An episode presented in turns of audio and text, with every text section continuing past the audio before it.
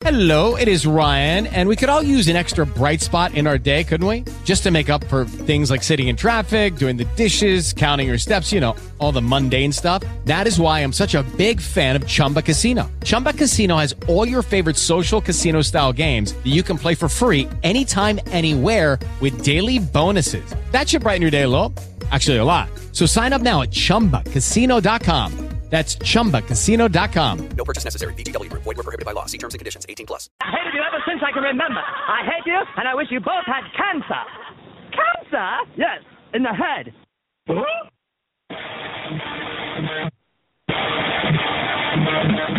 I'm as tired as hell, and I'm not going to take this anymore.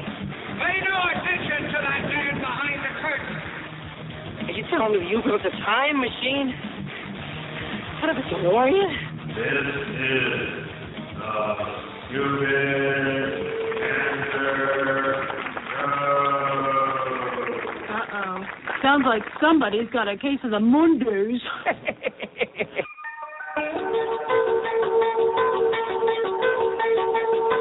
Hello there, children. Hey, hey, kids. People seem to like me because I am polite and I'm rarely late. Don't worry, I got an idea. And now, the host of the Stupid Cancer Show, Matthew Zack. Not that there's anything wrong with it. Because he has a lot of chutzpah. All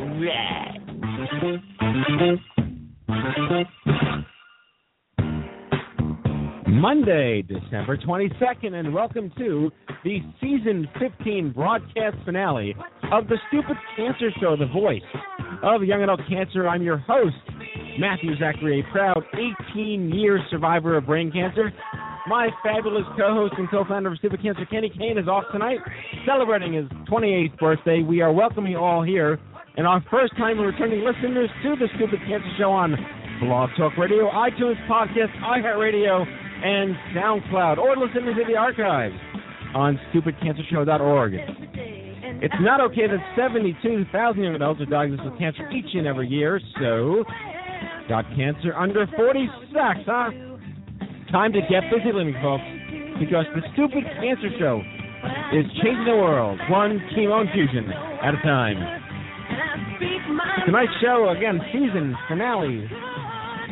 God, season 15 finale. It's crazy. The Red Band Society, you know the show on Fox.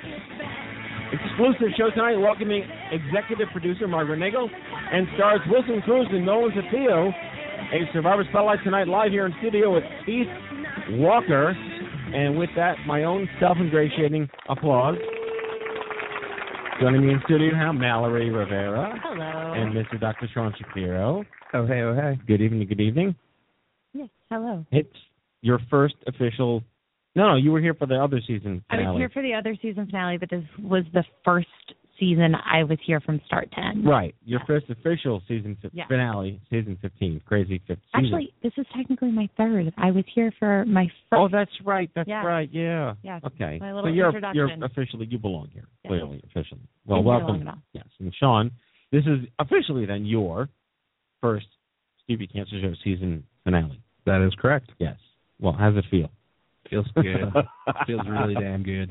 334 shows. That's crazy. Yeah. Crazy. Amazing shows. stuff. Really stuff. Really good stuff. So, um, holidays are upon us. This is our last show. We will be taking a hiatus, coming back January 19th with season 16. Yes, Very lots of fun exciting. stuff for Very season exciting. 16. Season 16 is, is pretty well lined up already. Yes, Uh, months and months of goodness Yes.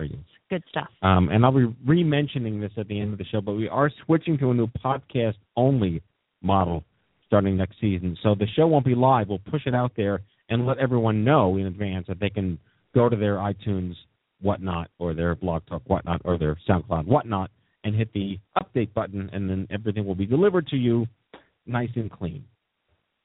Yes, Yes, I think I said that correctly. yes. In any case, um, what's going on with this? Uh, we have a Circle Surrogacy event happening. Yes, there is going to be an event on January 15th, which is a Thursday with Circle Surrogacy. Here in New York, right? Yes, it's in New York. However, we will be broadcasting live Oh wow. uh, through Google Plus on Air, which is exciting, and it will also be available on YouTube afterwards. So that's some more news to come on that. So be on the lookout for it. But good and stuff. Circle happening. Surrogacy being the largest dominant surrogacy organization in the country, servicing the young adult cancer community. Yes, and we're going to be focusing on surrogacy for survivors.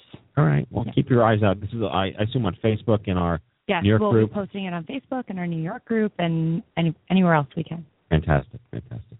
And uh, Sean, how's everything going with you? Good. With the, uh, we just did some massive fundraising and some talk radio. No, no, we did a phonathon and a direct mail piece. All these amazing things for the organization that you helped sort of give birth to. Yeah. They've done well. Yeah. Um, we're still tallying up the totals, but um, a lot of funds raised for uh, stupid cancer, and that allows us to put on the programs that we put on. So um, lots of progress and, and more good stuff to come. And of course, given that this is our year-end, uh, last show of the year and our year-end appeals, we encourage all of our listeners to support Stupid Cancer Show with a uh, donation, tax-deductible donation, anytime at stupidcancer.org slash give. That is correct. Well, in any case, we had a relatively sad weekend. I wanted to take the uh, next half of the opening segment to uh, talk about Annie Goodman, our former co-host here on the radio show, who passed away last week, and we went to her services and uh, gave our, our, our final thoughts to her. Um, she was memorialized very well by friends and family, standing room only. I think that speaks to her character. Standing room only um, at the uh, the um, the chapel Yes, Star of David Chapel. Star of David Chapel in, in West Babylon, Long Island. Um, truly sad. Uh, she was diagnosed with uh, metastatic. Uh, she was BRCA positive, triple negative breast cancer, which spread to her ovaries and eventually took her took her life. Um, but she was pretty fierce, pretty fierce, and uh, she joined. I think her entry point to the organization, and I'm going to play this now. Um, her entry point. She came to OMG 2013 East in New York in September of 2013, and it was transformative for her, as, as it tends to be when people come to these things. And she reached out to me probably a week later, saying, uh, "What can I do to help? I want to get involved. I work for Fox. I'm doing these things. I want to help." And at the time, my current co-host was parting ways, going to get a, a more grander job, I suppose. You know, because this is a slightly grand job, much grander job. And I said, "How'd you like to fill in the holes and come into uh, the show and be my co-host?" She's like, "Are you kidding me?" So starting in January, I'm sorry, I take this back. This was 2012. This was OMG 2012 East in New York. So starting in January of 2013, she became the official co-host of the Stupid Cancer Show, and she hosted the show for a good 18 months. Yeah. A good 18 months, and then it took its toll, and she had to part ways with the show to be with her friends and family toward the end. But Kenny, my co-founder, again, he's often a happy birthday, Kenny, 28 years old, um, unearthed the show that Annie was first on as a guest, not co-hosting. Um, and I want to play uh, a few minutes of just your opening se- segment here. Um, ironically, Maura Tierney, Maura, Maura Tierney, there we go, was on the show as our primary guest, talking about the myths and facts of chemotherapy. And that was exactly where Annie was in her space right now, dealing with all the challenges of navigating living with cancer. And uh, triple negative cancer is a bitch, can be completely cured and then show up aggressively like a week later, which it did in her case. But here is Annie Goodman on the Stupid Cancer Show in uh, October of uh, of 2012. Let's uh, plug this off. Here we go. Anyway, let's get to our first guest. She's been very patient waiting here in the wings. But uh, I first met you. Were you OMG 2013 Uh, no, I was, I was at the. on Gala? Oh, East, East, in okay. Um, anyway, Annie Goodman is a stage two triple negative breast cancer survivor who managed treatment with Habitat and the Yankees. Let's hear all about that. Please welcome to the Stupid Cancer Show, Annie Goodman. You're doing well. Thank you. Get that a lot? Yes, sometimes. Uh, so I was diagnosed in February. This and- year? Yeah. so Congratulations. 2012, Yeah. So I had um, double mastectomy and reconstruction in March. Right. I finished chemotherapy. Uh, tomorrow will be three weeks ago. Okay. I had uh, 16 rounds of chemotherapy.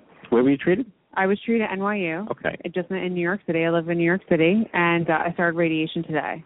Wow. Yeah. And you're still here. I'm still here. this is your your post radiation. Yeah, I went Hopefully straight to is your after party. Yeah, I went straight to work and then I came here. Well, I want- let let's go back to the beginning then. You, all right. So, what were you doing in January of, of this year before you were diagnosed? January. Tell us about your life. Yeah, so I, you know, I'm a TV producer and I was living a pretty normal life, living in New York City, very, you know, just going about hanging out with my the daily friends, grind. the daily grind, going out with my friends, complaining about the normal things that 30 year olds New York complain about. City. New York- Justin Bieber. how much everything costs, you know. Yep. Couldn't get a cab on the Upper East Side. It was raining out. My train was late. The normal stuff that you complain about living in New York City. Right. And Did um, you go to school for broadcasting? I did. I did. Where'd you go to school? I went to Tennessee Tech University. Oh wow. Okay. Yeah. One of Kenny's favorite cities is Nashville. Yes. Okay, it's an hour from Nashville. Right. Excellent. Yeah, You can't beat it. yeah. And then uh so anyway, January was fine, and then February came along, was getting ready to meet my friends, and had an itch. I scratched it. I felt a lump uh, on my breast, and was a little bit shocked. Didn't know what it was. Never felt it before. And went on Google, said, you know, up to eight. Doctor Google. Yes, Dr. Google told me that 85% of breast cancer lumps are benign. right. So I was thought everything was fine. I thought it was a cyst. What was was breast cancer your first thought when you felt No, something? What- not what at all. say Any maybe- history in your family? Nope, no history. I thought it was a cyst, Yeah. and I Had you been uh, doing any regular breast exams in the No. past? Okay. no, I because I you get when you know as a woman you go to the gynecologist once a year. They Right. do. And then I thought, you know, when I'm 40, I'll start going for mammograms. And Right, like a that's how I'll normal start- person. Yeah, Yeah. like a normal person. And I uh felt a lump, and I kept poking at it, and I was like, well, this has got to be nothing. And then, but you know, I'm kind of a hypochondriac. I am a Long Island Jew, so Nice. I figured, you know, Wait, you said the magic words. This is like the when the secret word comes down on Pee Wee's Playhouse. All right. what's that? What's the secret word?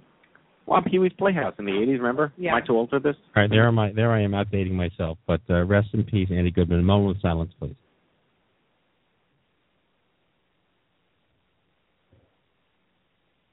Okay.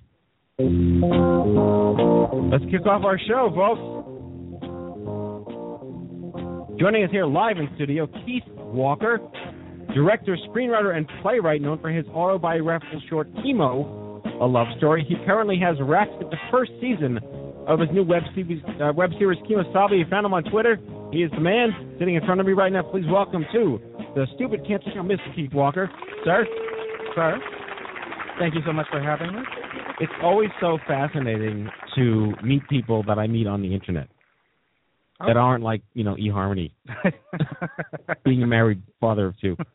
Um, but I'm, I'm so taken with your your passion and what you're doing, and and it's so resonant of how sort of the younger generation really responds to cancer. We're very proactive. We're, we wear it on our shoulder for all the right reasons. It's black humor, tongue in cheek, um, satirical, stick poking, Yeah. and you are no exception to that. So let's let's talk about your your your cancer story here. Sure. Uh, so uh, I was diagnosed uh, with a rare blood cancer called multiple myeloma, uh, February 2008. Uh, so I guess technically I'm still waiting for my five-year cancer anniversary because it's a leap year. Uh, so um, Damn universe.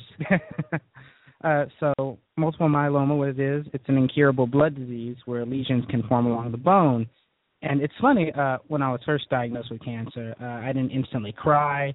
I instantly, my instinct was to go for the joke uh, first. Right. And so my first thought was, uh, so I guess this is going to be the fir- the best diet ever.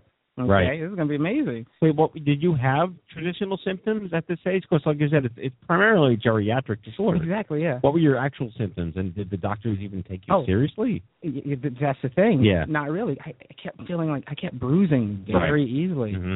And I brushed my hand up against a theater door once, and I was in pain. And my friends were saying, "What's wrong?" And Right. I had to leave. How old were you? Um, God, I was 25. Wow. And uh, this is how I how I found out. I was doing a stand up show at the New York Comedy Club, and in the middle of my set, I just fell, just passed out. I Did was- the audience think it was part of the bit? I guess so. I'll never know if I got a Right. standing ovation. I'll never know. so Um, they were standing over your body, apparently. Yeah, yeah. Right. Yeah, it was. You know, I was in the hospital for about three days before I, you know, I. How do they check blood tests? How do they? Yeah. yeah, a blood test, uh, but they couldn't figure out what it was. Right. You know, it's it's one of those uh, cancers that it's just very hard to figure out. And um, like I said, three days.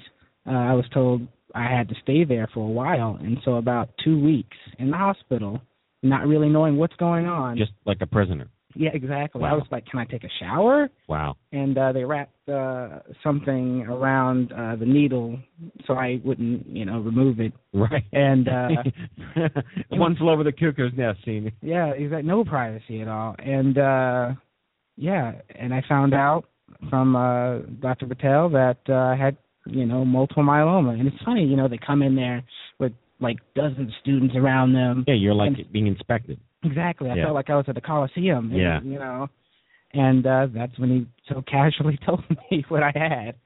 Ladies and gentlemen, Keith has multiple myeloma. Yeah, yeah. Wow. Yeah. Uh like I said, um I was whopping two seventy five and so that's why I was like, Oh, best diet ever. Yeah. I only lost like ten pounds. The weight came off afterward, after my doctor used to make fun of me for being so big. Um and I also thought I was gonna like, you know, I was imagining how good I could possibly look going bald. Right. You know, I was like, Oh, I'm gonna look like Sam Jackson. No, no, no, no, no. Maybe I look like Kojak. Yeah. Yeah. Yeah, who loves CeeLo, you know. yeah, Yeah. exactly. Um, but yeah. Uh, so Were you single parents in the city, family around? No, uh, all my parents and family are back in Oklahoma. Oh wow. And so you're flying solo this whole time? Did they come to visit? Your friends? uh, anything? no, I kept it a secret for six months. Whoa. I lived way out in Brooklyn, so I was like, ah, nobody will come see me. Wow. You know, but I kept running out of excuses. Did you keep it a secret on purpose because you were embarrassed or didn't want Yeah. to get in trouble or thought you might lose gigs or friends? I thought it was toxic shame. I was so terrified Wow. that I'd lose my gigs. I would lose uh, some friends. I was really scared. Really, Wow. really terrified. So you took to what you do best, write what you know. Yeah, and you put pen to paper and you started to put together this chemo love story. yeah. Again, like this idea of young people being very expressive and satirical and stick poking. This is a classic example of young adults dealing with this. Tell us what went through your mind when you decided I need to write this down, or was it just a natural extension of what you would do? Oh my gosh! So I was, uh, I, I was, I was talking to Cindy. Uh, the film, it's it's the love interest in the film. It's a true story. And uh, before she passed away, she was helping me write it, but I was so angry and I couldn't. I just, I just couldn't get what I needed. And so after she passed away, I was like, this is, you know, it, love. I need to write about love and our relationship. And I remember watching Woody Allen's Annie Hall, which is one of my favorite movies. And there's a beautiful line, and that's all I needed to to hear to jumpstart this mission of mine. It was um the line is we're always trying to get things right through art that we couldn't in life. And that just punched me in the face. Wow, yeah, that's true. My favorite Woody Allen line is I don't mind death, I just don't want to be there when it happens.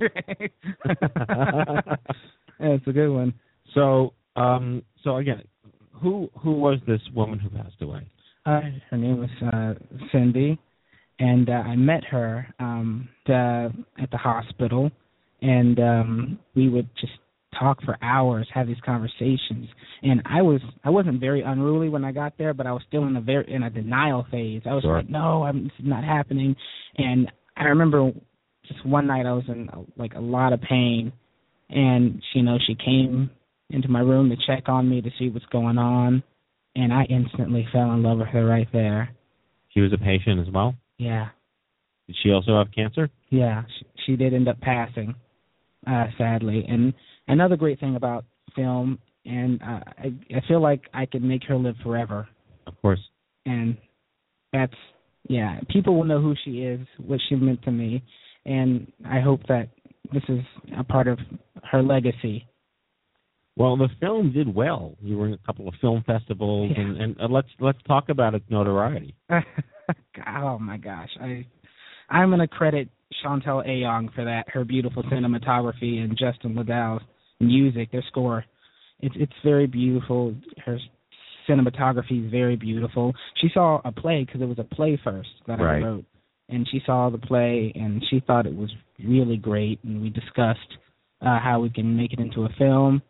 Um, also, I, I just wanted to be able to give something to her parents as well. You know, this is what your daughter meant to me. And so, how is this film distributed? Where can people Oh. watch it, Uh, sure. download it, Uh, buy it? uh, they can go to Vimeo, or they can even just Google uh, "Chemo: A Love Story." Uh, the SEO is strong with that one for some reason. The force is strong. Yes. Yes. So yeah, so uh, "Chemo: A Love Story" on Vimeo. And and you've now taken to uh, sort of webiso- webisotics, if I can make up a word here. Uh, Kemosabe is is a word I've heard a lot, but I've never heard it used quite in this way. um, but uh, it, it's it's very appropriate. Tell us Sure. about your web series. Sure. So, uh, Kemosabe is a dark comedy about a man no longer in remission who is forced to start treatment. He decides Again, Yes, start to- yes. Yes. Uh, he decides to use this as an opportunity to reconnect with his sister, and death just happens to be his best friend. like on the Family Guy. yeah, exactly. Just like the Family Guy. Exactly Right. uh, so the idea for Kemosabe came from like late night conversations with my roommate. Uh, it must have been four or five in the morning.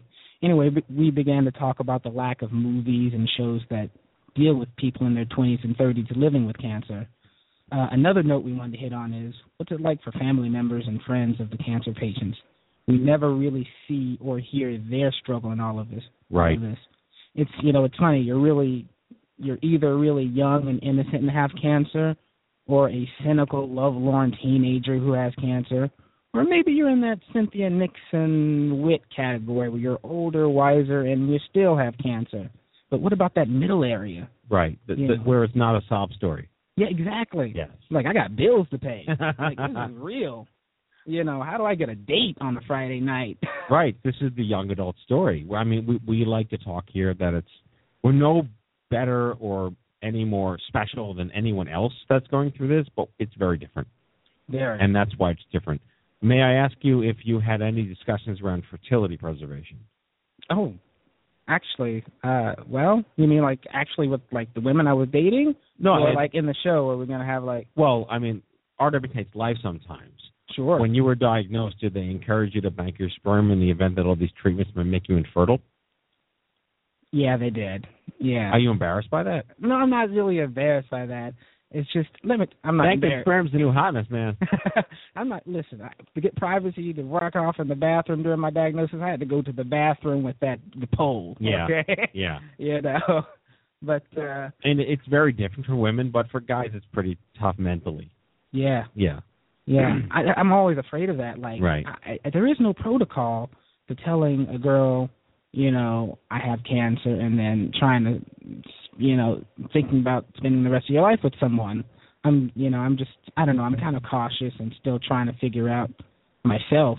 Where is that line? Like, when can I say this? When can I say, hey, my genes could be possibly messed up, and it can affect children that we could have in the future. Right. And that never gets old. That conversation happens every day. It, And whether it happens internally that you don't have an answer for, or you meet somebody that you can talk to about it, or you meet somebody Sure. who understands what you're saying, we have now, I think, three or four married couples who met through the young adult cancer world. I mean, that's a small percentage, of course, Sure. but that is the tie that binds sometimes. Sure. Where Yeah. you might meet a young woman. I mean, you did. You did. I'm sure she was uh, completely forgiving of the fact that you are compromised and going through whatever. Definitely. You know, that's sometimes you need that. Yeah, sure, sure. You know, a couple things we will be discussing is, you know, how to date someone with cancer. Uh, how do you make sure you're not using your diagnosis to be a dick? Right. you know, and most importantly, you know, just how do people come to grips with their own mortality when they're suddenly reminded that they will not live forever? right. You know, and there's also the, the rivalry part of it. You know, like I've heard people make fun of each other for, you know, not having hair or having Indian hair, and it's just ridiculous. Right. Well, I mean, so let's talk about the stigma then. I mean, you are you are basically talking about you you being the stigma. Right. What do you what would you say would be the most uncomfortable conversations you had to have? Oh man, the most uncomfortable was being kicked out of my apartment because he thought I was contagious. Oh my goodness. I came home from a show in Los Angeles and um, I threw out a bunch of paperwork because I just had trunks, just suitcases full of just paperwork I was trying to get Sure, rid of, and sure. I had some of those documents in there. Oh, okay. Apparently, he went through them. Uh, He went through your trash. he went through my trash. That's disgusting. Yeah, I only known this guy for maybe two weeks because I had to do this show in California. Sure, sure. And uh so I came back and we're sitting uh he calls me out to the porch and he he says, Keith, I need to talk to you. Uh are you contagious? Oh God. And I'm like, Conta- what do you mean? He's right. I, I know. What, I know what I'm buying for Christmas. a shredder. yeah, that's what. But I it's ridiculous because he then looks at me and says, I don't believe you and I can't take that chance, so I need you to go. wow. And I'm just like, what? I was like, I'm not gonna cough on you and give you cancer. This is it's a blood disease, sure, but this is Yeah. not, like I'm not gonna give it to you. That's And he says, just in, insane. can't take that chance. Yeah, and that was Wow. awful. I was homeless for a little bit, bouncing from friend to friend, still trying to keep it a secret, and whew, it was rough. Wow. So I assume, I'm again like life imitates art, imitates life. I mean, just even the show Red Band that we're talking about tonight. We've been Sure. talking about chasing life. They're all based on real stories, and I can only assume, true to form, you are continuing to extrapolate your life into this web series. Definitely, you know, this will not be a glossy show. It's going to be like Shameless. Yeah. You know, having cancer sucks, and the comedy comes from the absurdity of the situations the characters are put in. You know, no, we're this is a genre show as well, so because well, death is a character, so it gave me an excuse to use green screen. Yeah. you know, I wanted to show something fantastic, Yeah. but yet still have you know drama drive the series. Sure. You know, we have uh, a Twilight Zone themed episode. Uh, we're gonna have um, a Romero themed zombie episode. Um, Cesar Romero. that'd be amazing. Yeah. Um, but yeah, it just I'm excited. I'm just really excited. I've had this. I'll, I'll ingratiate for a second. I've always had this. Um, I was I was a theater major also. Mm. Um, I, I I'm a musician, so I didn't really. I'm not thespian. I just, I was the pit band guy uh, for the musicals. But I've always had this like idea of a show. It's really just like a ten minute show. It doesn't matter. But it's like some guy gets diagnosed with the exact same thing every decade for the last hundred years, and it just plays out in the waiting room with the doctor what that what the language was in 1910 with cancer, 1920 with cancer, and like the first 50 years he just dies in the doctor's room, like screaming in agony, and like in 20 years from now it's like Star Trek where he goes, "Boop, you're cured." So I, I just That's gold, Jerry. I'm That's just gonna gold. yeah, I'm just gonna indulge. it's good stuff. It's really good stuff. Um, so where can people again? This is all on the web. The Kemosabe. Yes. Are you tweeting it as well? Yes, uh, you could uh, go to our website, uh, kemosabe.tv, watch our prologue. Kemosabe.tv. Yep, dot .tv. Um, uh, you can check me out on uh, Twitter, Keith Walker four five six, and uh, also on YouTube. You can uh, subscribe to That Damn Cat Productions, Nice. and uh, and Great please, name. please, thank you. Please subscribe to us there. We're trying to get uh, five thousand uh, subscribers. Nice. So what is your few minutes left? What is your message to other young people going through this situation? Oh man. Experience life. That is definitely just experience life because when you can experience life, you'll be able to live fully and also you'll have a you'll you'll be encouraged to tell your own story and live on your own terms. You know, don't keep it a secret. You know, use that as a way to educate those who don't know. Yeah. So multiple myeloma Yes. at at 25, Yes. and you're coming up on five years. Yep. About yeah. And are you on a trial? Are you how are you managing this? Is Uh, the, the- new, the new medicines out there for this? Yeah, there's something called Revlimid. Right. Revlimid is great. Um, God, Jim, God bless his soul. Uh, it's interesting because um, my best friend who helped me created this series, uh, his girlfriend at the time had multiple myeloma too, Oh my goodness. and Wow. so it was just like he was getting it from like you were like a magnet, dude. Pause. Um, but uh, yeah, and so it was great because I got contacted with him, and he was able to tell me about these trials, tell me about Revlimid, tell me about uh, you know what to take, and and the, also the uh, uh, side effects of them. Wow. Um, and Revlimid was the best one. So you're not cured, you're living with cancer, living which with is the new normal, apparently. Yeah, People don't seem to understand that cancer can be just this thing you live with. Yeah. Yeah. I have a friend who's battling stage four lung cancer, Mhm. and he has to go for chemotherapy every two weeks. But it's like uh, it's just a, a small drip for a few hours and a pill, and his cancer never gets worse and it never gets better. Mm. He just lives with it in his body, and, Yeah. and that's it. It's remarkable that this is progress. Right. This is real progress. Yeah. Yeah. So kudos to you, man. Really great stuff. Very brave, very forward thinking. Thank you so much. Um, we're talking with Keith Walker here, who is the uh, screenwriter, playwright, and uh, director, I guess, of his autobiographical short, Chemo, a Love Story, searchable on Vimeo, and his new web series, Kemosabe. You're sticking around for the rest of the show, so thanks Yes. for joining us, and, and you'll be ch- chiming in anytime. Keith Walker.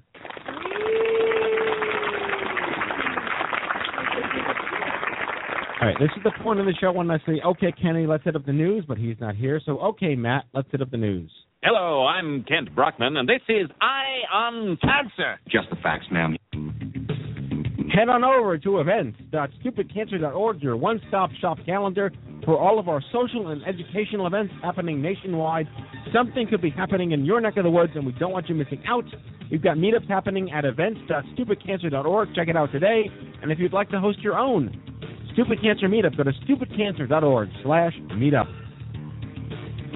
Cancer is lonely. We've got a cure for that. We're talking about Instapeer, our free mobile app that brings instant, anonymous, one-to-one peer support for anyone affected by cancer. Instapeer.org. Sign up to join our iOS beta testing community at instapeer.org.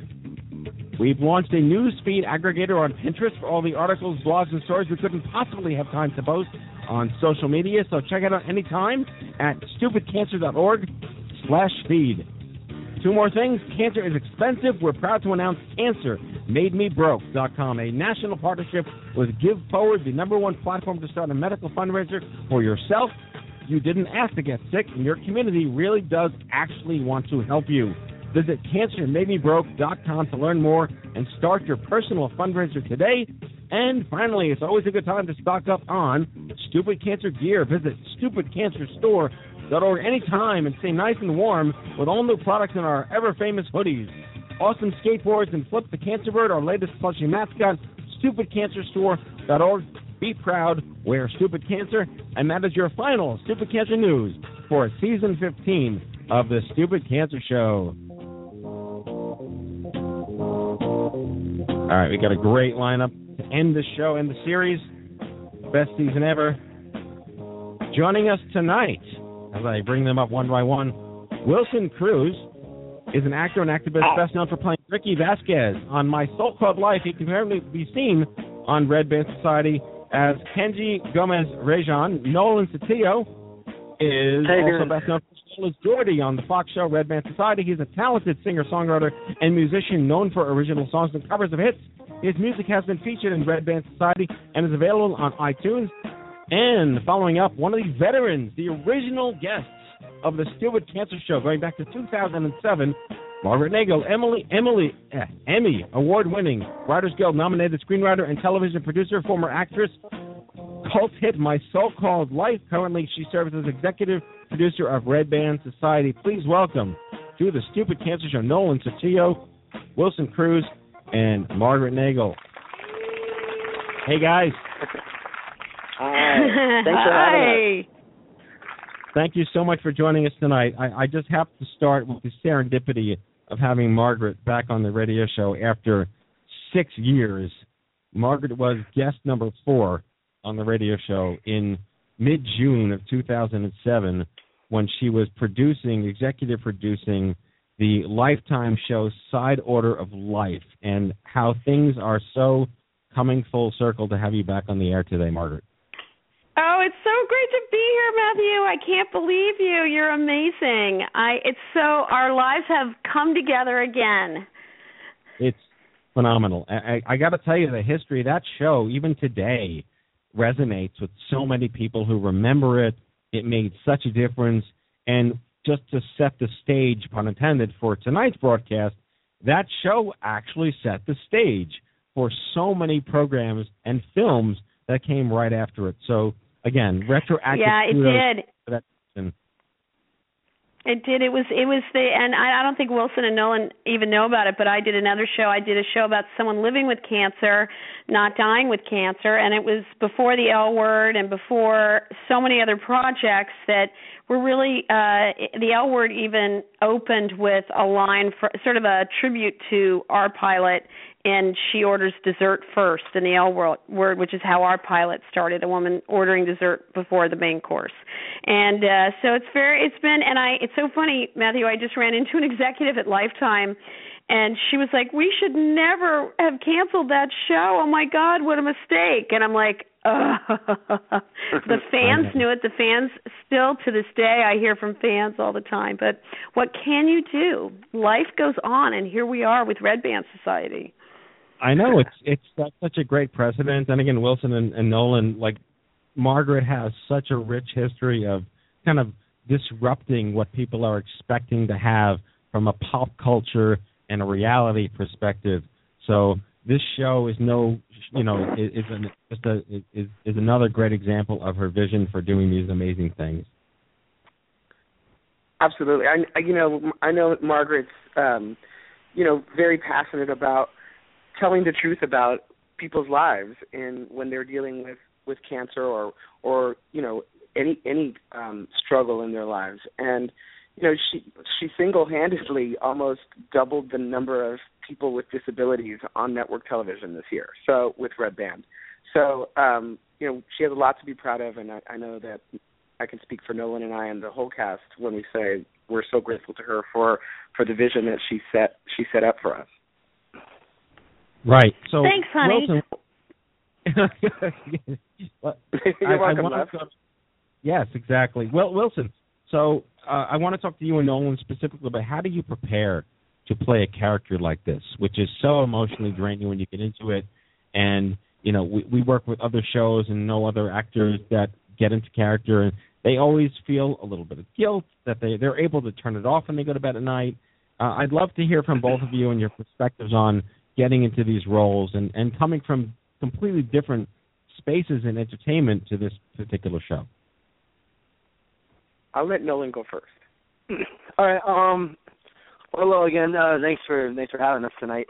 Um, but I think I think the most um, the most pressing thing for me was to to bring truth to to the role of Jordi, and not just in the sense that you know like not overacting and things like that, but actually like something that's that's grounding and that that's real and that and that was fairly easy to do when when I first came in with with Margaret. You know, it was great to work with her because the the character Jordi is so driven to live, even though he's in such a dire situation and he's in need of of a doctor's help. So I think a lot of the preparation just went into into researching what what my sickness, what my character Jordi had, and he had well, at least he, at first he thought he had osteosarcoma, and it turned to be Ewing sarcoma. And um I think the most thing for me was just making sure that I was educated, and then of course, I mean, even even in the last this last episode we were shooting with some people who were who were in wheelchairs, and of course, I felt I did feel some guilt because I could, you know, we'd shoot and then I'd be able to get up and walk, and you feel kind of weird that you know it's just a job and it's just it's just acting, but I think I think that's kind of a cool thing about the show is that it's at, it's at least making people aware that people can still live life and still, you know, be empowered even even in these situations. Well said. Um, uh, Wilson? Yeah, and you know, as, as far as as my part, you know, I I play one of the nurses on on the show, so I I'm take I, I get to look at the other side of this, which is not just people living and, and with this with diseases and and these circumstances, but their but their caregivers as well, and the the toll that it can take on on them as well, um, and on their lives. And I think that's true of nurses who I've spoken to, who you know you they have to um, develop a way for themselves to go to work and do the best that they can to be there for their patients and be present um, and and give the best care, but to also save themselves and their energy and their um, their state of mind, um, so that when they walk out of there, they can they can they can walk away from it, um, so that they can come back the next day and do it all over again. Um, and you know, for me, it was it was as simple as falling in love with all of these kids in my own in my own personal life. Like I I just I I love them. And so I, when I went to work uh and I was Kenji, it was very easy for me to um to portray someone who was who was um most um uh, uh the the thing on, on the, the the is foremost in his mind is the the care that he can give them um and you know part of my job as Kenji is also to to lighten some of that load. You know, um, I think you know anybody who's going through something like this needs um, uh, you know a, some lightness in their life every now and then, and I think Kenji provided that the opportunity for that. You know, we can't you can't walk around all day crying about your circumstances. You have to live your life, and sometimes that um, that that really requires you to, to laugh. And I think Kenji um, really came to work every day wanting to make his patients' lives better. Right, and I really think you guys nailed the characters. It was again, I mean, you're going to get both sides of the aisle here. We, we've seen this with every movie we've talked about with cancer in it, every TV show with cancer in it. There are going to be people who fall in love with it and people who don't like it because it isn't exactly their story. And when uh, we, we just did a show around uh, uh the Chasing Life, where the character finally went bald, and finally all the haters are like, "Oh, she's bald now. Thank God, I can actually care about the show now." And it's so completely nuanced the receptivity. But from my perspective, and I want to bring this back to Margaret for a second, you are bringing to light an issue that people just tend to take for granted, which is their health when they're young. And Margaret, I want to just throw it back to you for a second because you have a history of doing amazing work around disease and shedding light on this and, and going back to even Warm Springs with FDR and polio. What compels you to kind of stay in this space and raise awareness these these issues in the real world facing real people? Well, I mean, one of the things I always talk about uh, my brother when I talk about this because I have a brother who severed his brainstem in a car accident when he was two, and so I grew up with him uh, you know, he had to learn to walk and talk and just do the most simplest things in life because he had a, a brainstem injury and uh, he's he is a spastic quadriplegic and he's lived an amazing, amazing life, and he's still alive. But so I grew up with someone like that. But I actually, one of the things I, I never talk about is that I grew up with very serious health issues my whole life that I never talk about because I always think, well, I didn't sever my brainstem, or um, you know, I don't have cancer, but I have a I have a rare blood disease that affects me and I also, you know, I have a plate in my head from a weird thing and I have like uh Epstein Barr, I've had mono 3 times and so I've always had to kind of um do things differently. I've had to figure out ways where there were just days that were and weeks where I didn't get to go outside and I, I wasn't able to travel and I wasn't able to go places because my health was so compromised and I had to be so careful. And it was interesting. I was reading about Laura Hillenbrand who wrote Seabiscuit and uh, Unbroken, who has chronic fatigue syndrome, and she talked about so much of her creativity stems from having to work around those limitations. And i think that and how it's informed her. And look at the stories she tells of survival and they're very inspiring. And i think that i read that and i went you know i should actually be more honest about my own health and how it i always put it off on my brother. And of course when you grow up with someone who's in that kind of shape you never complain about your own health or situation. You never talk about it. At least in my house i wasn't allowed to. But so i think that this idea it is very personal to me having to deal with the hand you got right? You got to deal with the hand you got. You can't sit and go, "Oh, why me?" or this or that. I mean, you can, but it doesn't take you very far. It's not it's going to limit your growth. It's going to arrest your growth as a person. So this idea that life is to be lived and that survival is about many many things and and you know there's a line that leo has in the pilot where he says to charlie um luck isn't getting what you want. Luck is surviving what you don't want. And I'm surviving.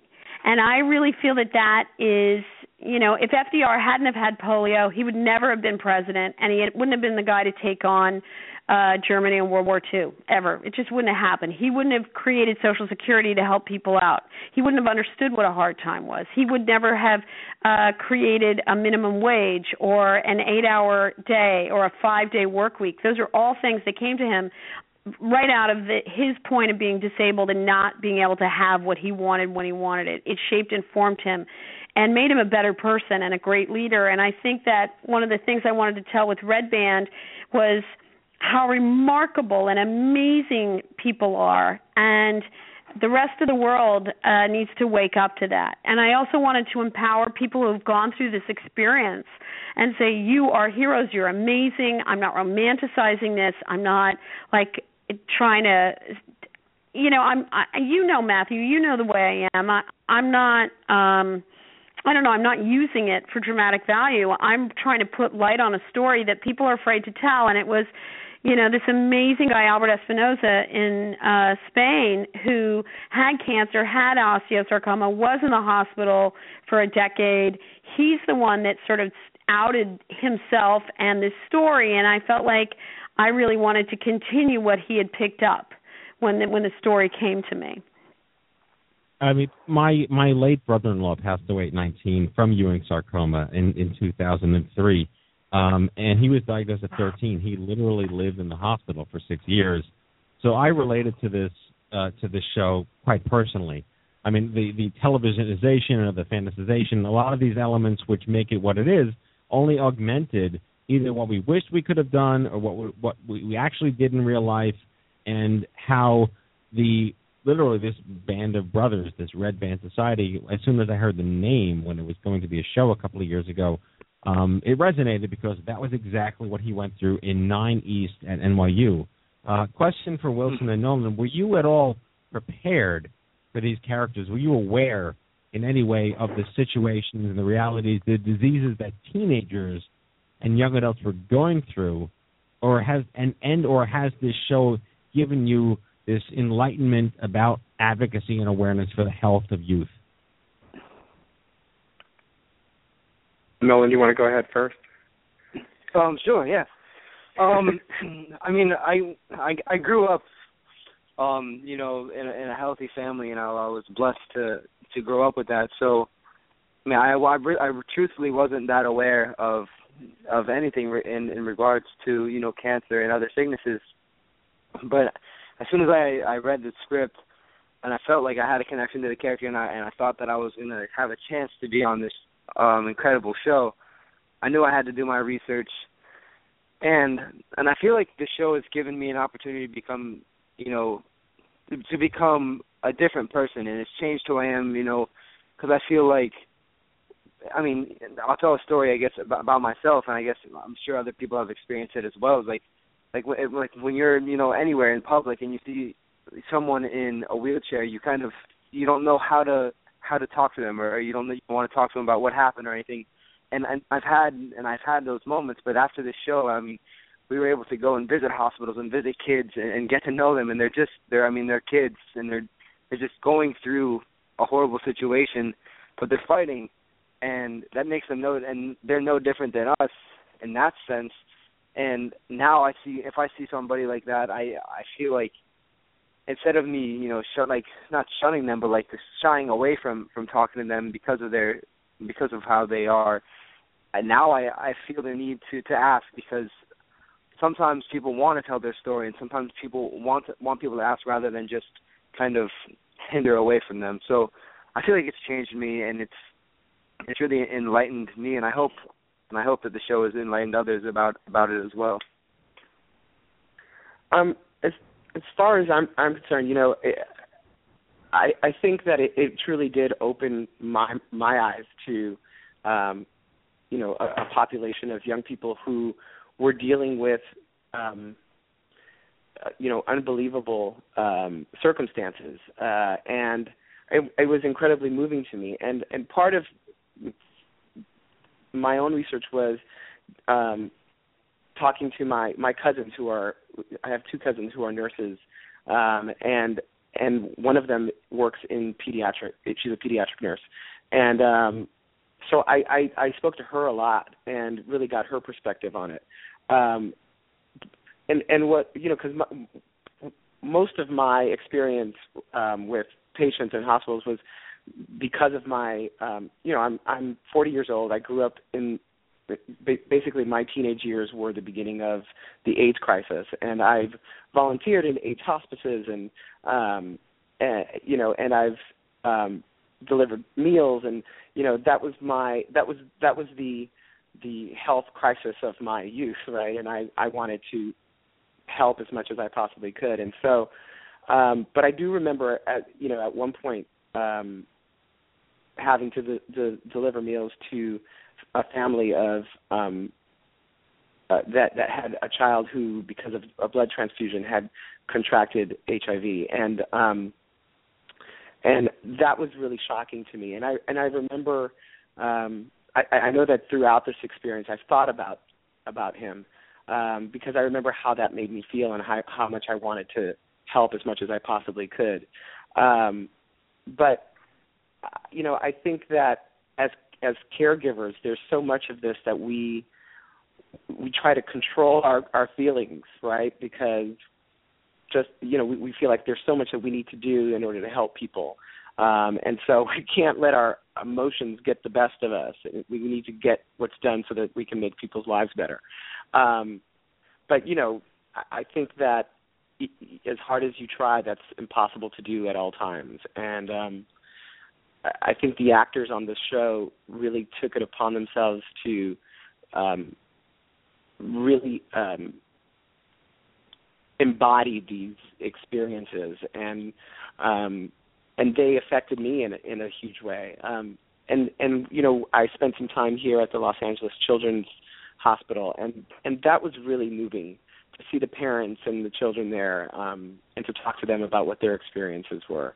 So you know i i i'd have to say that it, it this whole experience um has opened my eyes. Margaret you you have a history of working with only stellar casts. I'm sure this was no exception from you that experience but can you talk about how you found the the talent and what it's been like to work with them on such a passionate series well, uh, the great thing about uh, it was so much fun to cast the show, and it was a lot of work to cast the show. Wilson, I was on my so-called life, so I've known Wilson since he was, you know, 19 years old. So uh, the casting director brought him up to me, Cami Patton, who's amazing, and uh, and I said, she said, "What if we bring him in? I, I'm going to bring him in tomorrow with a bunch of other people." And I said, "Oh no, no, no, my God! Just cancel the other people. We'll just cast Wilson. That's perfect." So he was, and then with Nolan, um, Nolan uh, was a discovery, and Nolan was we couldn't find our Jordi, and uh, and I'll come back around to him, but he was the greatest stu- discovery. Octavia was the first person we cast. She was looking for the right project. She read the script. She took a meeting. The two of us sat and talked, and she said, "I'll do it." Right then and there in the room, and uh, which was thrilling. And then um, Zoe Levin, we found her. She was doing a play in New York, and ironically, Rebecca Rittenhouse, who was Nurse Brittany, was her understudy. So uh, we saw both of them and uh, cast them both. They were phenomenal. And then Charlie Rowe, who plays Leo, we saw a tape of him from London, and uh, he was definitely our Leo. And that was we there was no second choice for Leo. He was the only choice for Leo, and that's how Zoe was the only uh choice for Kara. Um Jesse uh Ennis was the only choice for Water Girl. She's now got a huge part on Veep. Um it's been she's just taken off. Um and then uh it was interesting with Astro, we were going a different direction for that part and then Cami Patton showed me a tape of him and I was like, I want him. He that's I want that kid. That kid's incredible. He comes right off the, the screen, and it was really Ciara Bravo as Emma and and Nolan as Jordi that were the two hardest parts to cast. And um we found Ciara, and she was just such a incredibly enigmatic face and sort of you know you could read so many emotions into those eyes and she she has the feeling of someone who's really hiding something and yet is really wants to be found. And then Nolan came in uh we'd seen a hundred Jordis. I'm not kidding you. And Nolan came in, and it was pouring rain on a Saturday, and we, we made this extra special meeting. And he came in, and the guitar was sitting there, and the guitar was for the actors auditioning for Charlie's dad because you remember he plays the guitar in the pilot, and Kara tells Yes. him he's he sucks. And so Nolan was like, "Can I pick up the guitar?" And we were like, "Yeah, sure. You play guitar?" He goes, "Yeah." He sits down and just starts singing. And Cami and I look at each other and we're like, "Oh my God, it's Jordi! That's Jordi! How, how, oh my God, this is like." And then um we called Steven Spielberg and he was like, well, "Hang on a second, you know, let me look at this tape. You know, you you you know, I'm the." And then we showed it to him and and we were like, um, "You need to show it to your wife and kids and your whole family," because and he was like. He goes, he's so different than what you conceive the part. I said, I know, but he's the part. That's the kid I want to write for. I want to write for him. And then luckily he showed it to his whole family and they were all like, "Oh my god, he's so great. He's so great." And so that's how Nolan got the part. And he was the last person we cast. I mean, we could not make this show without a Jordi. It's just it was too important and then he had to be able to work with with Leo and and Astro that chemistry needed to be there between those guys and and they had that in spades and then also you know the connection him and Ciara Bravo and he just had chemistry to spare. And one of the things is Nolan just came in and worked his ass off. He just worked he went to hospitals. He just this this guy is is just he's a born actor and he just threw himself heart and soul into the part. And we just felt oh god so lucky to find him. Thank you, Margaret. Uh, this is Mallory here. I actually have a question for Nolan and Wilson. What are some of the more difficult scenes that you've had to film that just impacted you in a way that you didn't expect? Wilson, you can go first time. um, well, you know, part part of you know the, the my part in the show is also the relationship between all of the nurses, um, and there was a scene in the bathroom when I was in the women's bathroom with with Octavia, and I think this happens a lot where you know we we as nurses you you go you the day is a hard day, you know, and you really need your coworkers to sometimes pull you up and pull you out of, um, you know, uh, uh, if you're having a bad day. And I, I was surprised at how, um, how how much this scene in the bathroom where I'm where I'm talking to Octavia about or Nurse Jackson about why she does what she does and why it's important, why we need her and why we love her, and how that how much that affected me. And you know, you, you create this um, this this real base of um, support for each other so that you can do the best work you can do. And and I loved that about the show too. That it was it was about the, the patients, but it was also about the people who worked at this hospital who loved what they did and loved each other. And that that was really moving to me.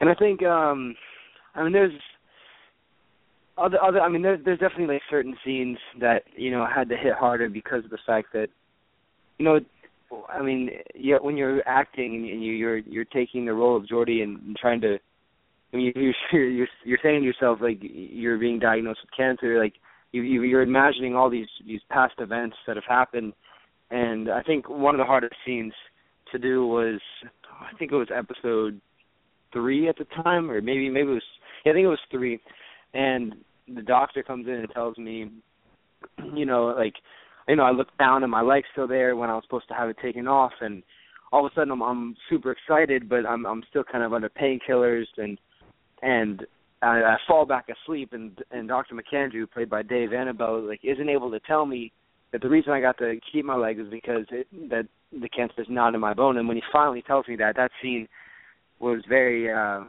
there was a lot of work I, I guess done for that scene just just as a matter of like just totally being in the moment and, and just like letting the world stop and just fall apart and like disintegrate right in front of you as he's speaking um and telling you pretty much telling you telling you your fate has changed.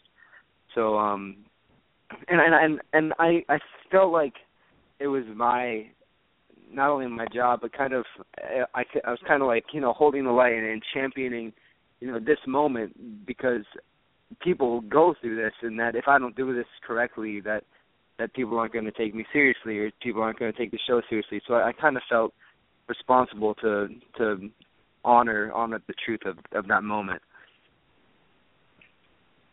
I want to pull a, a sentence from a review that I read, and I think this encapsulates at least how I feel, and I'm sure many, many other mm.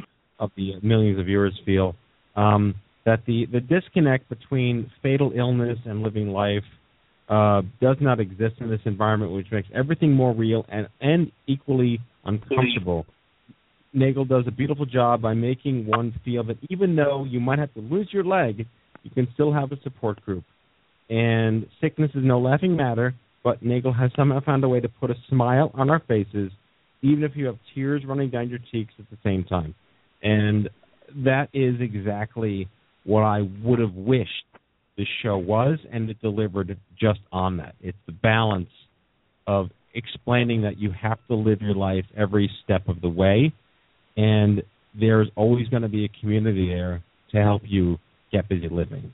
And and again, it, it was very it's very moving, and it just keeps me going that this trajectory, this trend of pop culture ishness and legitimate disease and storylines and love and community on TV, on the radio, in film is transforming the way people understand that things really can be horrible and phenomenal at the same time. I think that Mm-hmm. I'm just going to say my piece right there, but I, I you guys have done a, a stellar job. Margaret, where are we with the show? Well, first of all, who wrote that review? I got to know who they are. I didn't read any of the reviews. it was from um uh I don't know. I'll I'll, I'll email you the link because it was a really very. Hey, send well me the link because I I didn't read any of the reviews at the time, so uh that's nice to hear. Well, the show, you know, Rina Mimoun ran and wrote the show. I only wrote the pilot of the show. And so she took it in the direction that she wanted to take it in with these characters, and it, it's really her show now. Um, and the actors show. What happened is that Fox was always going to make 13 episodes. That was always the plan, and they were worried if they made 16, there would be burnout like there was in the first season of Glee. So, but then they kind of went, oh, let's order four more scripts and uh, see where we are. And then they decided, no, we're just going to do 13, which sent this like incredible, you know, uh, terrible message out to red banders thinking, oh my God, it's canceled. Now, it's not canceled. They have not made up their mind. The ratings were not. The, it's interesting. The ratings never moved. They didn't go down, they didn't go up. And they wished that they had I think people were afraid of the show to watch the show. There was this core group of people that just loved the show and they never uh, they stood by it the entire 13 you know well the the last three haven't been on but they've stood by it and they've been really beautiful and intense and passionate but um the audience and, and the audience also is watching it on you know on their DVR. They're watching it on on Hulu. They're watching it on iTunes. You know, this is a generation that watches Red Band, and they don't watch TV the way a network wants you to watch TV. So if Fox doesn't re-up the show, my hope is that ABC Studios would be smart enough to either make it for Netflix make it for Disney Channel. They've got four stations now. They could make it for Lifetime. They own uh half of Lifetime, ABC Disney. I mean, there are other ways.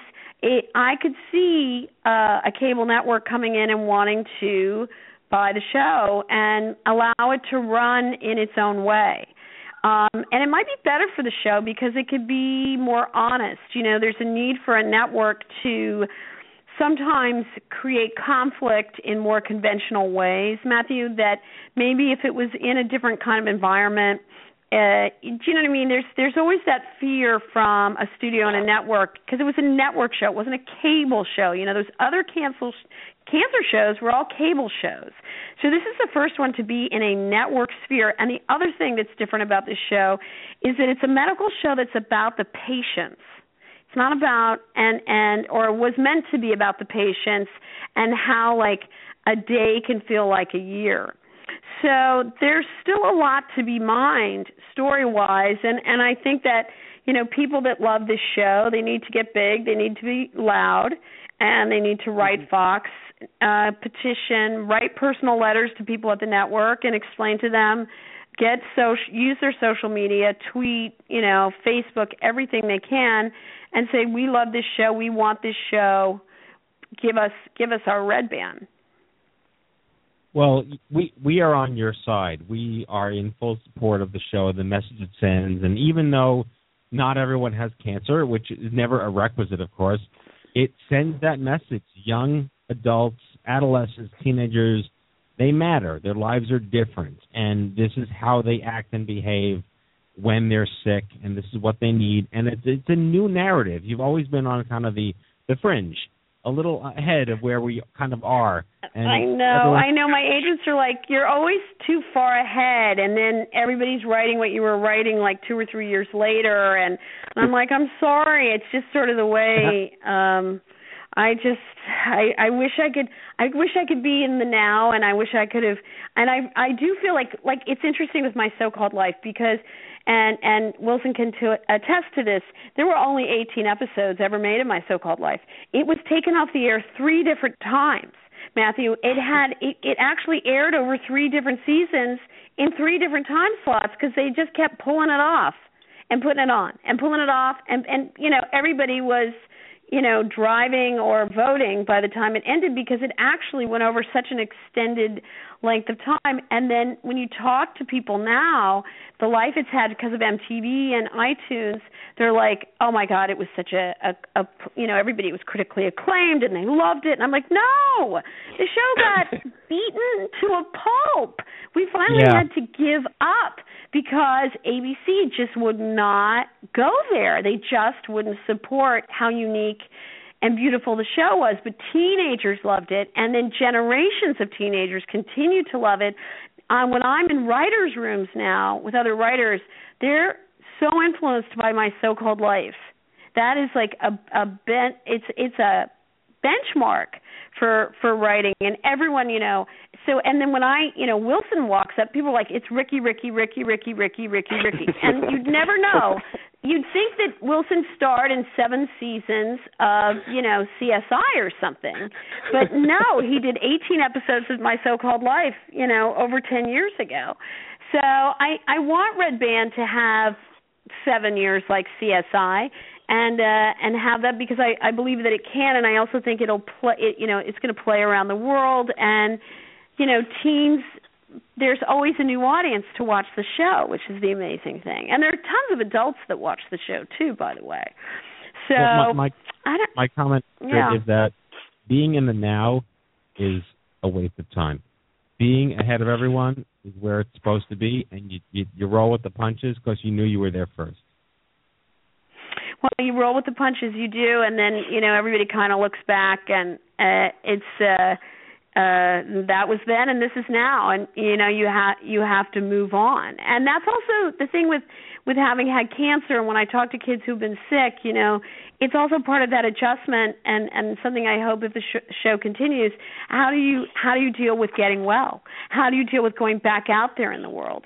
What is it like to be back out there in the world after you've been and you know what you know from having cancer? How do you fit back Mm. into your life that's a whole other Yeah. part of the story that I, I would love to see explored. Well, I, I can't thank you guys enough uh, for for coming on the show tonight. We're unfortunately out of time, but we could clearly have a show for like two hours and talk about all this stuff. Uh, we'd love to- But you got you have to tell the audience has got to download Nolan's music on iTunes. It's amazing, and you've Oh, got to go goodness. see Wilson as uh, uh on My So-Called Life. If anybody hasn't watched it, besides being the most amazing Kenji, he looks exactly the same that he as he did when he was 19. I will grow I my wish hair that were true. and relive my life. you do. Yeah. Well, I, can I just say uh, in closing, you know, we we're so grateful to everybody who has stuck with us through this, and and we hear you guys loud and clear, and we're so grateful um, to everyone out there who's who's making their voices heard, and um, you know, there's still hope out there, and we we um we hope to see you really very very soon. Well, let's get our audiences uh, championing the continuation of of, of uh, Red Band Society. Thank you all for joining us tonight. Wilson Cruz, Nolan Sotillo from Red Band Society, and the wonderful, all-powerful Margaret Nagle, my best friend, uh, who got me on television for the first time. She dragged my ass to Burbank and got me on set to play my the scene that I wrote. And not many people can say that. so I thank you eternally. You were that. so good. It didn't. And if I was still writing Red Band, you'd be on Red Band. Uh, hopefully, they'll discover you. Oh come on, post production made me look good. I was a train wreck that day. So uh, I should have had you on Boardwalk Empire. What was I thinking? Oh my God, you would be a great gangster. Listen, you think uh, Steve Buscemi and Atlantic City Gangsters, you think the Jew from Brooklyn with the twins who have cancer. With the little babies on the boardwalk. All right, count us in for the next show. You guys are awesome. Thank you so much. Happy holidays and happy New Year. Thank you, Happy Matthew. Thank Thank you, man. Bye, guys. Okay. Bye. Oh, Bye, guys. Bye. Bye. From Red Band Society.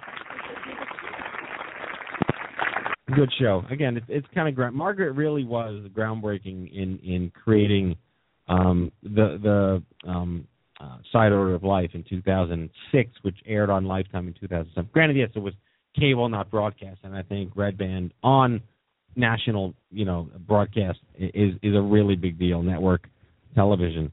Um, but yeah, Side Order was the first young adult. It was basically like Ally McBeal in an ad agency with the primary character living with brain cancer in her early 30s. And it set the stage for, you know, 50-50 and Chasing Life and the L word, uh, not the the The- the, the, the C, C word. the C word Or the big C. the big C, thank you, the big C, and it, it there's so much the pop cultureification of cancer. Margaret's been at the forefront of that, so she gets all the credit in the world. Really good stuff. Really, Red Band Society. Okay, well that is our our final show. I forgot to mention we have a special guest here, Nikki. Put her on air. Hi, Nikki. Hi, how are you? And who are you? Uh, my name's Nikki. I am a 26 year old cancer survivor. With what? I had colon cancer, stage three. Congratulations. Thank you. That's the best cancer ever. Yeah, it's so much fun. Yes. Were you? I, I we want to get you on the show properly to be an official spotlight, but uh, I, not to make this any worse to your parents who are probably listening. But colon cancer is the fastest growing cancer in young adults, and it's probably because of Carpet Fresh. As I date myself, Carpet Fresh not a sponsor. I don't think they make the product anymore. No, I no I'm idea. so old. I am so old. Anyone listening over 40 knows what Carpet Fresh was. All right, I give up. I give up. Anyway, it's a pleasure to have you here tonight. Thank you for volunteering for us, and we will definitely get you on the show to share your story proper. Thank you for having me. Yes, um, and and awesome. Again, Keith, y- y- great work. Any thoughts on what we talked about tonight? Oh man, I'm still fangirling out. I'm so happy that just to be here. I'm like taking pictures and everything. Also, I can't just thank you enough for having me. It's important. that young adult story is being heard, it's being told, True, and and thanks to our listeners out there who keep the show popular. And by popular, I mean that my dad listens. All right, folks, that's tonight's show. Here is our closing sequence. Prepare to activate. Uh, I hear there's rumors on the uh, internets. You ever seen a grown man naked? And so, to all of you, a fond farewell. Hooray, I'm helping. You are a meathead. Oh, Magoo, you've done it again. That was so terrible, I think you gave me cancer. Okay, that is our season 15 broadcast finale, episode 334, folks. We hope you had as much fun as we did poking a stick at Stupid Cancer. I'd like to thank our guests, Keith Walker, live here in studio, Margaret Nagle, Wilson Cruz, Nolan Sotillo, and Titus, who will be joining us live as a official Survivor Spotlight next season. All right, folks, this is the end of an era. We are doing away with the live show and moving to a free podcast subscription model next year. We will be on hiatus till January 19th with an all new format, kicking off season 16 with Natalia Ricci and the cast of ABC Family's Chasing Life. We will still be broadcasting each week, but now you can listen on your terms anytime through iTunes Podcast, iHeartRadio, SoundCloud, and distributed on Apple, and everything else. Right here at the Stupid Cancer Show. Remember, folks, if it ain't stupid, it ain't cancer. Live from the chemo desk on behalf of my fabulous team here at Stupid Cancer. Thanks for listening. Happy holidays. Happy New Year. And we'll see you back here in a few weeks. Later, folks.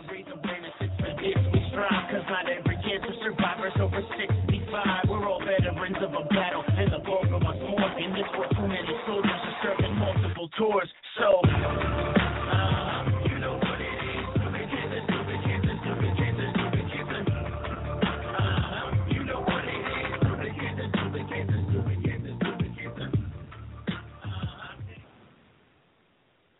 If we strive Lucky Land slots, you can get lucky just about anywhere. Dearly beloved, we are gathered here today to. Has anyone seen the bride and groom?